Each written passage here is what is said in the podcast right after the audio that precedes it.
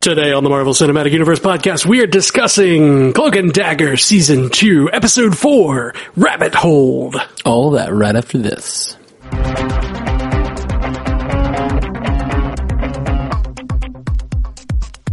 Welcome to the Marvel Cinematic Universe podcast. My name's Matthew Carroll. And I'm Jeff Randall. Jeffrey Randall, how you doing, buddy? I'm doing real good, sir. This Cloak and Dagger show is, uh, it's delivering. It's delivering real hard. It really is. I I'm constantly impressed um, by how well written and well acted and well like thought out the show is. It doesn't feel like a teen drama, and I and I feel like it doesn't have any right to be this good. Right? like, you are on freeform. How dare you be this good? I, I really like the spoiler alert, I guess, for this episode, uh, episode four, um, season two. I just really, really loved uh, uh, the, the the arcs that both characters are going through this episode. Absolutely. One is they're they're just both dealing with like serious issues. Um, one is dealing with like uncovering her own trauma, like in, in a really realistic and interesting way. I freaking loved all the stuff with the records and the ones that were so wrapped being Yep. ones that she hasn't accessed in a while, I guess. Like, Well, Oh, uh, what I so what I interpreted that as is those are memories that she repressed Yeah. and packed away, absolutely. and that's why they were still shrink wrapped. That's right. They're, they're, they're memories that she has not accessed. She's, she's like, she has them and they're decisions she made that she feels ashamed of. So she hasn't revisited them or listened to them, as it were. And I just freaking loved that. It would, it's the kind of thing that would be in a much better show or movie, like for real. Like I just really was impressed, uh, by that scene. And all three records were successively harder to watch Yeah, and like and they had those the imagery of the like I kind of called the one with, with with when I saw the headphones I was like oh she's gonna like ignore something. Yep. uh, but then I did not get what the handle was gonna be and when it happened I was totally emotionally invested in that. It's really really good. Yep. Oh man, the first one, uh, I don't, I don't want to pun too hard, but the first one hit me really hard, yeah. And uh, the you know the she didn't really have a choice there, uh, you know, since she was a baby, but the the things that were happening in that room with her. And then the, the choice of song, like we've been talking a lot recently about the choice of music and how that really drives the narrative and drives the emotion of the scene.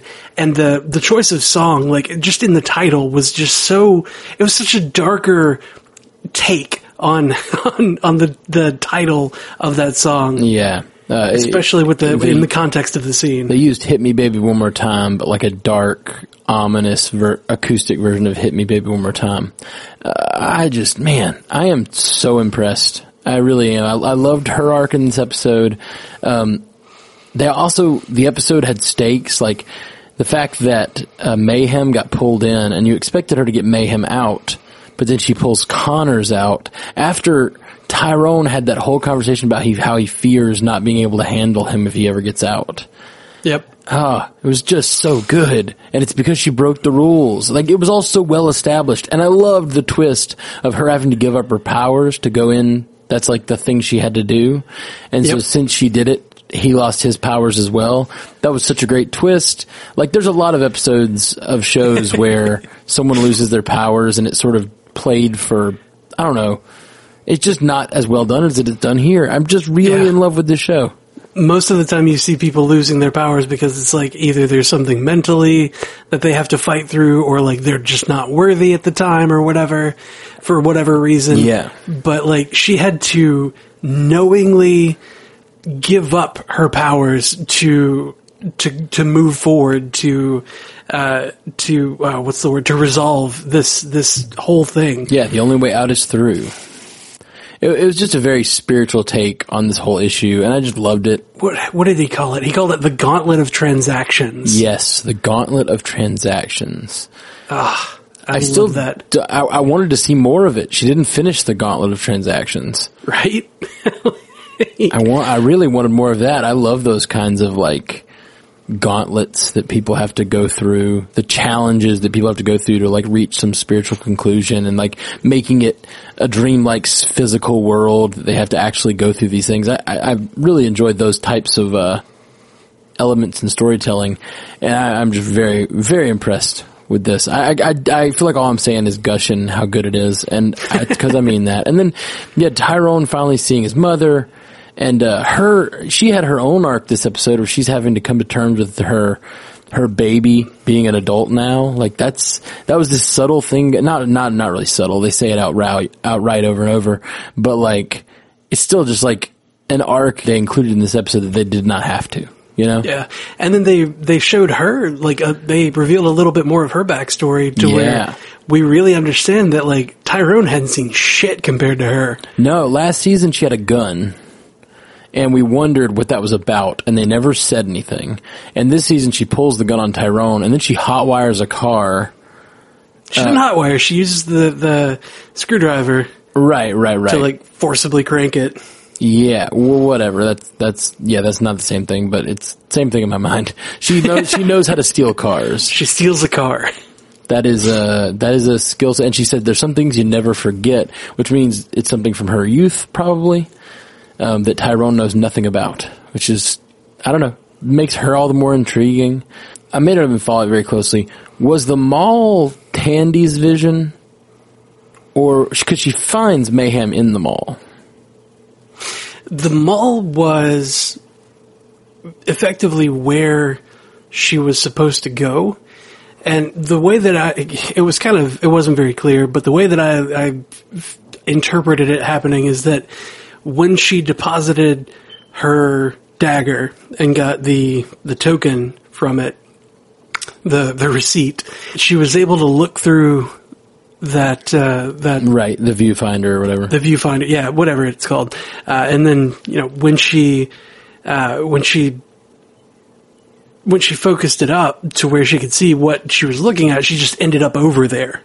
Okay, yeah, I guess the I guess the question I had was it, it seemed like this was Tandy's um arc that she's trying to go through this mall. Like what or it was her challenges that she's facing, like the mirrors. I, I guess it maybe it's just a it's the same mall for everyone because Connors is there too, and everyone Yep. just has their own decision to make. Like I'm sure Connors Well- would have seen his own group of reflections and had to choose among a group of reflections. Hmm. Yeah, you have to choose which one you want to be. it, it, that was the other thing. I still didn't understand fully what she was choosing there. That that, that part was a little weak for me because I just didn't understand what, like, what is her decision? All of the mirrors had a different version of her. Yeah, Like one was in ballet costume, one was the one with the dagger, one was in club clothes. one was in club clothes. You know, just the the usual, you know, the usual. What do I want to be when I grow up, kind of thing. right? Yeah, I, I don't know if that fully tracks that. Like, that's the decision she was making. I I don't know. It, I, I was not clear on that. The records was a very clear. I love that it, it was a pun on the, the word records. Or not really a pun so much as a double meaning there. Right. Sure. Because it was records of records. Yeah, it was. It was the the her memories. I I really enjoyed the records um, sort of analogy they were using. Um, the mirrors was less. I don't know, less stark to me because I didn't understand exactly what she was having to choose. I almost wish that uh, that baby Tyrone had shown up and given her some sort of like just just some word as to what she had to actually choose. Yeah. May- Maybe that would have been too explicit, but I just didn't know what they were going for with the mirrors exactly. Maybe it's what she wanted her alter ego to be. And because there was only one half of the, uh, the Detective O'Reilly in there, she didn't have an alter ego. She was just her. She was just mayhem. Yeah, I definitely think that that had something to do with why Mayhem didn't have a reflection. She didn't have a reflection because there's not two parts of her. All this. Either that or she's a vampire. Yeah, that's probably it. Um, she's a vampire. Clearly. Uh, since they since they got split up into, she became a vampire. Yep. I dig, Ah, I dig it. Man, we're good. We're good at this. Yeah, we're Nailed really it. great, great fan theory. Uh, okay. well, uh, we got at least one feedback. Well, as as we said last week, we've got tons of Endgame stuff to get to, so we're we're kind of keeping these uh, Cloak and Dagger short. Um, but if you if you guys have things you want to hear more about Cloak and Dagger, write us in. Uh, write write in some stuff. But right now we're getting like 500 messages about Endgame, so we're gonna get over to that here in a minute uh, on this ne- on the next so so we can record that for the next episode drop. But uh, what what do we got? Jake Brook had some feedback about Cloak and Dagger. Yeah, he's going to say uh, an email, Cloak and Dagger season two, episode four, exclamation mark. First off, so glad that Cloak and Dagger is this good. Really helps in keeping me distracted this last week. Holy shit, until Endgame. I love the parenthetical holy shit there. Yeah. Um, he says, okay, nitty gritty time. I feel like the show has really come into its own when it comes to balancing its concurrent stories. Shown beautifully this episode with the cuts between Ty telling his mom the story and Tandy learning about the missing girls with Mayhem. The music they use in this show is so fucking amazing and love the details of the acoustic rendition of Hit Me Baby One More Time, setting the unsettling tone for Tandy's parents' abusive relationship. But what do you guys think the records really represent? Oh well, we we already got into the record representing. I think they represented memories, uh, all of which she had access to, and part of her challenge was she had to go into her memories and uh. Unrepress some things, deal with some things that she was trying to ignore, and uh, and the, and those things were all related to her. She should have known that her father was abusive based on these three events, but she chose to ignore those things so she could have a memory of her father that was sort of clear of that and sort of deify her father. And, and her mother made the same decision for her. Um, so that's, I think, what they were getting at with the, with the records. Do you remember uh, in the last episode when they when they were uh, in the lab with the mice, and um, and one thing that the doctor said there uh, was that she was uh, she was working through or she was trying to kind of like see what happened when things were exposed to the stuff, and then she's also trying to, or what happened with the terrors, and she's also trying to unpack some of her trauma from that event. And I think that that is what Tandy had to do here, was unpack her trauma from past events. Yeah, absolutely. Absolutely. Uh, one thing Jake brings up is the missing girls. I think this has been a really, really beautiful um, way of getting into this real problem. I, I just have really enjoyed it. We we talked about it with Daredevil, how Hell's Kitchen feels lived in. Like the Yeah. problems feel real because the characters feel real. Um, I, I know we haven't really gotten to know any of these missing girls, but like it doesn't feel like it doesn't feel like they're going after a human trafficker. It's it feels like they're actually encountering a real problem, and there are people in pain, and they need to stop that pain. Yeah, yeah. And then when the uh, when the cops are the way that they are, you know, where the you know, like the that one guy at the what was is the Bayside or whatever at the other precinct. Yeah. he was like, you know, we're gonna we're gonna process her, and she's and O'Reilly's like, what? Why are you processing her? He's like, oh, prostitution's still a crime, but you know, if she flips on these guys, then we'll let her off. And she has to say like, no, she's way more terrified of them than than she is of you, and like, what the hell? Yeah. No, those are some real issues with our criminal justice system. Um, the way that people are coerced into confessions and the way that, um, the power is not even given. Yeah, it's just the power imbalance is so huge and it's a real problem. Um, and I, I love that this show is tackling those real problems. It, it makes me sad to have to be confronted with it and think about it, um, especially in New Orleans. New Orleans, like human trafficking in New Orleans, is a real problem because so many people go down there partying and get their get get taken like Michaela. like it happens. It's crazy. It's just been really hitting home with me. I, I've really en- enjoyed it. It's it's speaking to real problems. It, the characters feel uh, real. The world feels very lived in.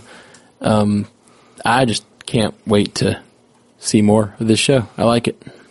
Yep, yep. I'm every week. I'm very pre- eh, pleasantly surprised at how good this show has gotten Me too. Me too.